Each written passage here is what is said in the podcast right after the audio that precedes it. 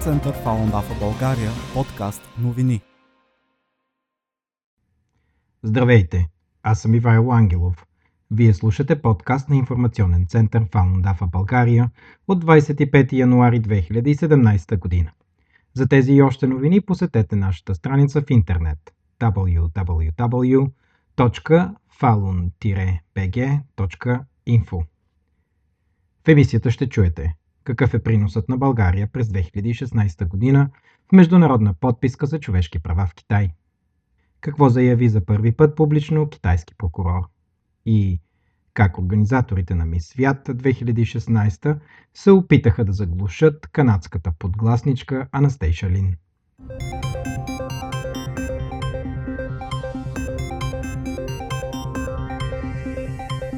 Глобалната кампания за изобличаване престъпленията на бившия китайски държавен и партиен лидер Дзян Замин до момента е събрала над два милиона подписа в двадесет и пет държави и региони. Престъпленията са свързани с преследването на последователи на духовния метод Фалунгонг. В Европа подписи се събраха в осемнадесет държави, като Австрия, Белгия, България, Хърватия, Франция, Германия и други. През две хиляди и шестнадесета година в България бяха събрани близо шест хиляди подписа в над двадесет родни града, сред които София, Варна, Пловдив, Плевен, Велико Търново и други. Подписката започна през юли две хиляди и петнадесета година и представлява гражданска жалба срещу Дзян Замин, адресирана до китайските Върховен съд и Народна прокуратура. Жалбата цели повдигане на обвинение срещу Дзян и изправенето му на съд за геноцид и престъпления срещу човечеството. През хиляда деветстотин деветдесет и девета година Дзян Замин издава еднолична заповед за започване на национална кампания срещу Фалунгонг. Десетки хиляди последователи и симпатизанти на Фалунгонг са затварени и измъчвани в трудови лагери, центрове за задържане, затвори и психиатрични болници. Хиляди са изгубили живота си в резултат на репресиите, които продължават и днес. Според международния доклад «Кървава реколта», последно актуализиран миналия юни, между две хилядната и две хиляди и петнадесета година над един милион души в Китай може да са били убити с цел органите им да бъдат продадени на нуждаещи се от трансплантация с чуждестранни пациенти. Авторите на доклада смятат, че болшинството от жертвите на този нов вид зло, както го окачествяват те, са именно последователи на Фалунгонг. Инициативата по събиране на подписи за търсене на съдебна отговорност от Дзян Замин ще продължи и през две хиляди и седемнадесета година. За мнение и коментари пишете ни на електронна поща инфо кльомба falun б г точка инфо. Посетете уебсайта дабъл ю дабъл ю дабъл ю точка falun б г точка инфо или коментирайте в Twitter на et faluninfo точка b g. На двадесет и трети декември две хиляди и шестнадесета година Джиан Цзюн, последовател на Фалунгонг, и неговият адвокат присъстват на съдебно заседание в районния съд Байнан в китайския град Чунцин. Джан е арестуван на двадесет и четвърти май заради това, че е говорил открито за практиката и отношението към нея в Китай.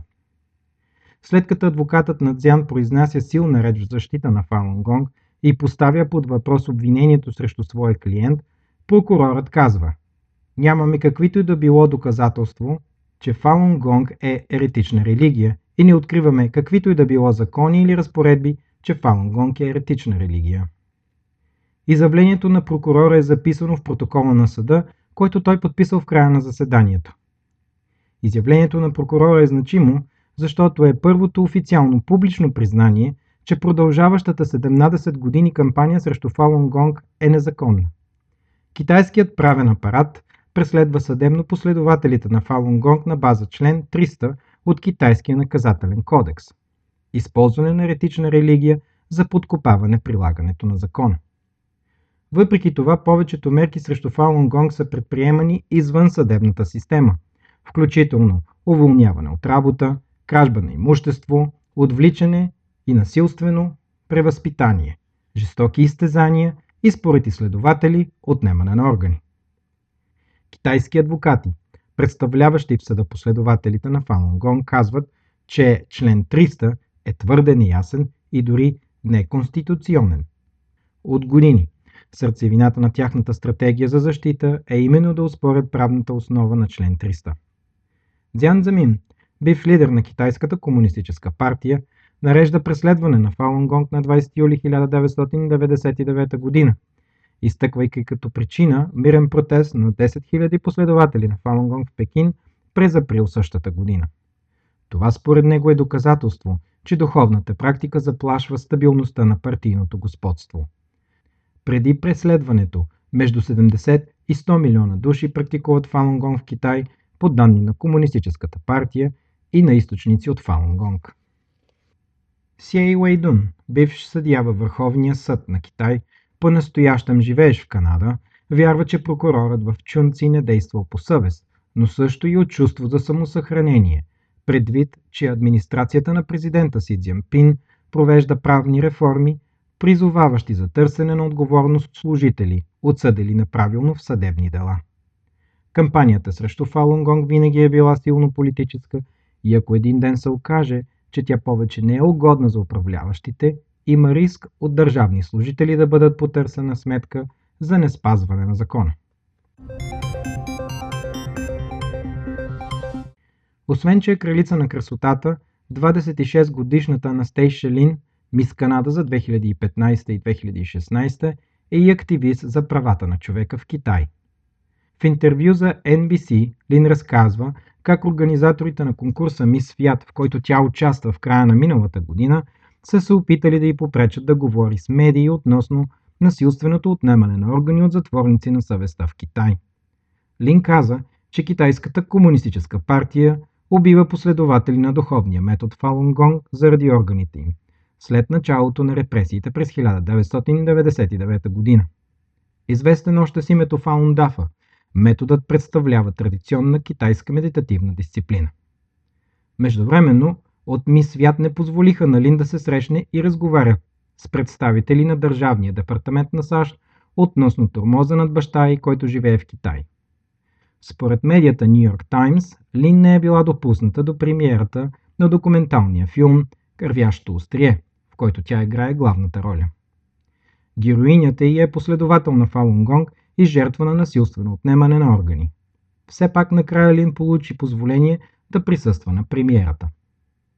По-рано през декември миналата година, медията Epoch Times научи, чрез приятели на Мис Канада, че до четиринадесети декември организаторите на Мис Свят са отказвали да й дадат позволение да говори с медии и че се заплашвали с десквалифициране, ако го направи, цитирайки клауза в договора между участниците в конкурса и организацията Мис Свят.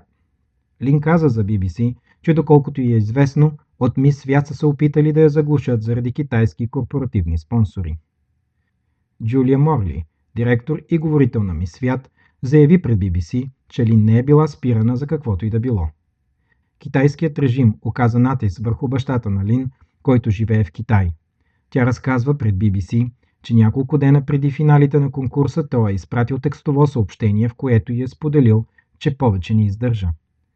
Канадската претендентка в Мис Свят сподели, че най-трудното изпитание по време на конкурса е било да знае колко е отчаян баща ѝ и да не може да разговаря с медиите.